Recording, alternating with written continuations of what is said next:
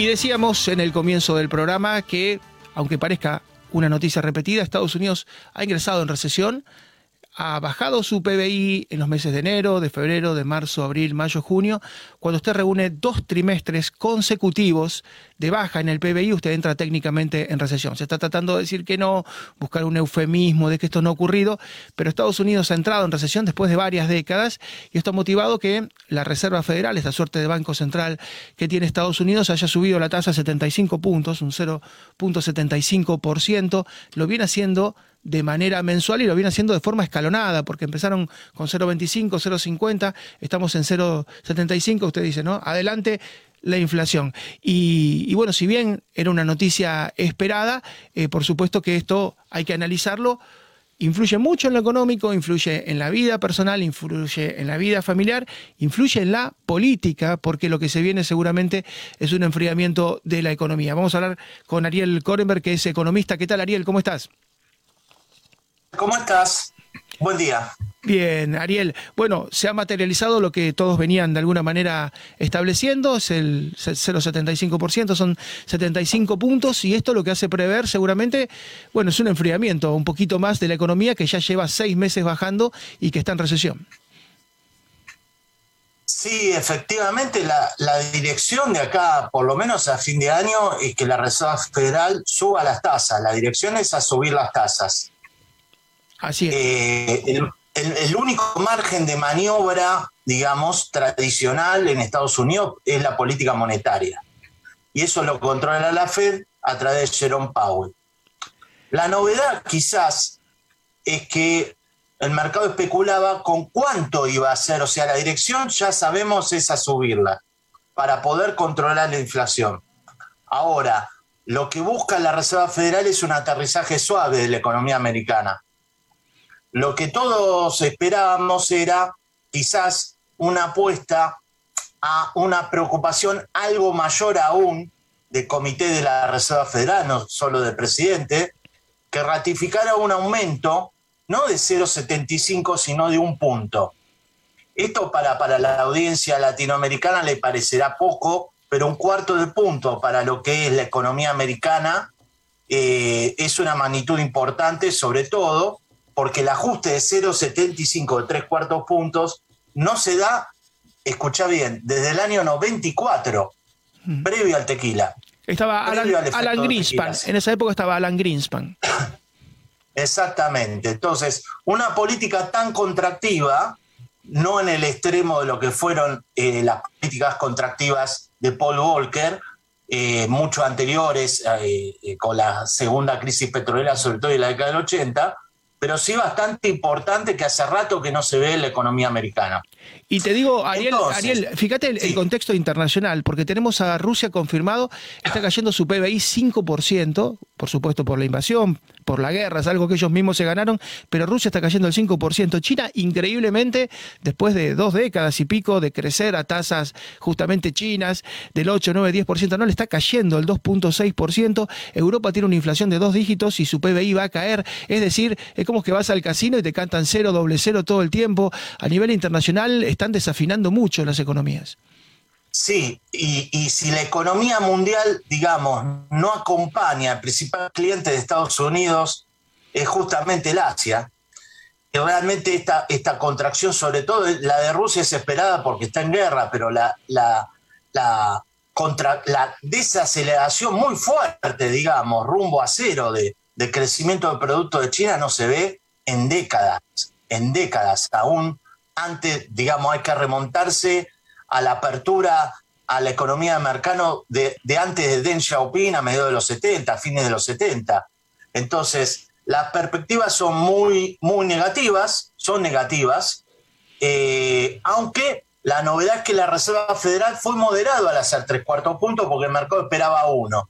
Entonces, lo que se va a ver estos días es un repunte en los mercados eh, quizás desalineado con los datos que vos acabás de decir, es decir, una inflación que no termina de, no, no termina de desacelerarse, sigue en aumento, una recesión que se está abriendo en la economía americana, unos balances que dan unas perspectivas, si bien todavía de ganancias desacelerándose, y un mercado que se volvió optimista porque digamos, la, la Fed, en lugar de contraer un punto, contrajo 0,75, pero va a ser algo de muy corto plazo. La verdad que las señales más profundas de la economía americana, por lo menos no te digo una recesión, pero sí una desaceleración, son más profundas. Pues si bien los datos de empleo fueron positivos y ponderados por la Fed y Jerome Powell, eh, hay que tomar en cuenta que las encuestas de hogares están reflejando que aún hay problemas en el empleo más informal, en el cuenta propismo, eh, eh, de tal manera que incluso la jornada laboral se está cortando, no hay pago de horas extra, etcétera. Y por lo tanto, acompañado eso con una desaceleración de la economía mundial, va a impactar en el comercio mundial más profundamente en los próximos meses las perspectivas no son buenas, por lo menos de acá a fin de año. Y se está dando en Estados Unidos como una suerte de tormenta perfecta, porque por un lado cae la economía, sube la inflación y está aumentando de manera notable, es un tema que tratamos el inicio del programa, la inmigración. Ya son 300.000 personas por mes, 3.600.000 personas por año, y sabes que tanto Washington, D.C., la capital del país, como Nueva York, que es la ciudad más poblada, tienen alcaldes demócratas y fueron a ver al presidente demócrata a decirle, está llegando tanta gente, es tanta la inmigración que se nos está haciendo difícil, ¿por qué se nos está haciendo complicado? Bueno, poder de alguna manera... Eh, dar un control a, lo que tiene que ver, la economía se frena, la inflación eh, va subiendo y cada vez llega más gente, mándenos fondos, ayúdennos, porque ¿qué vamos a hacer? Es un escenario, te decía, casi de tormenta perfecta, donde se van juntando elementos que cada vez te elevan más la temperatura. Sí, eh, efectivamente, eso tiene un costado, digamos, para, para el análisis estrictamente económico positivo y negativo.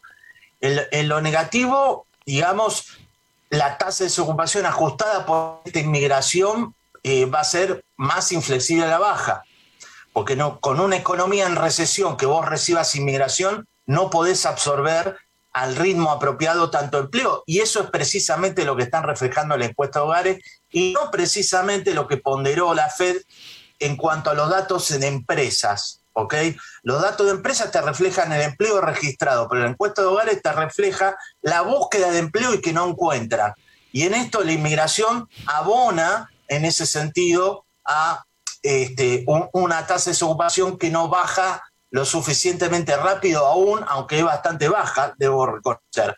Y por otro lado, por otro lado, estrictamente económicamente hablando, en el mercado de trabajo este empuje de la inmigración va a acompañar la baja de salarios reales que se está produciendo, por la economía americana tampoco está generando en forma vigorosa un crecimiento de la productividad laboral que pueda respaldar un crecimiento del salario real a pesar de la inflación. Entonces, lo que estamos viendo es una inflación desatada, por lo menos en una franja entre 7 y 8 puntos anuales, veremos si se desacelera aunque sea 6, y salarios que corren por detrás, como típicamente pasa, valga la paradoja, en los mercados emergentes o en las economías latinoamericanas, y una productividad que no termina de crecer porque la inversión no crece en forma vigorosa y la apuesta es que la política monetaria sea aún más contractiva a futuro si es que no baja la inflación. Pero por otro lado, señalando más por el lado político de la tesorería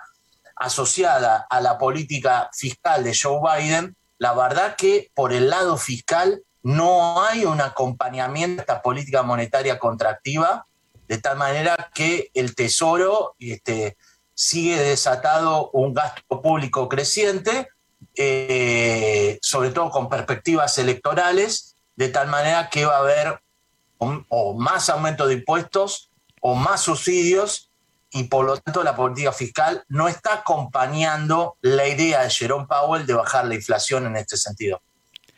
Ariel, como siempre, muchísimas gracias. Eh, en este nuevo formato audiovisual nos has acompañado cuando hacíamos la radio y muy amable, se ve perfecta la imagen, muy claro también los conceptos. Un gran abrazo.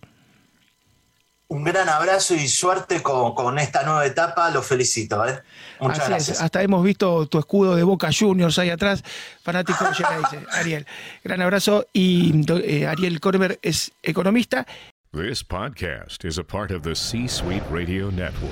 For more top business podcasts, visit c-suiteradio.com.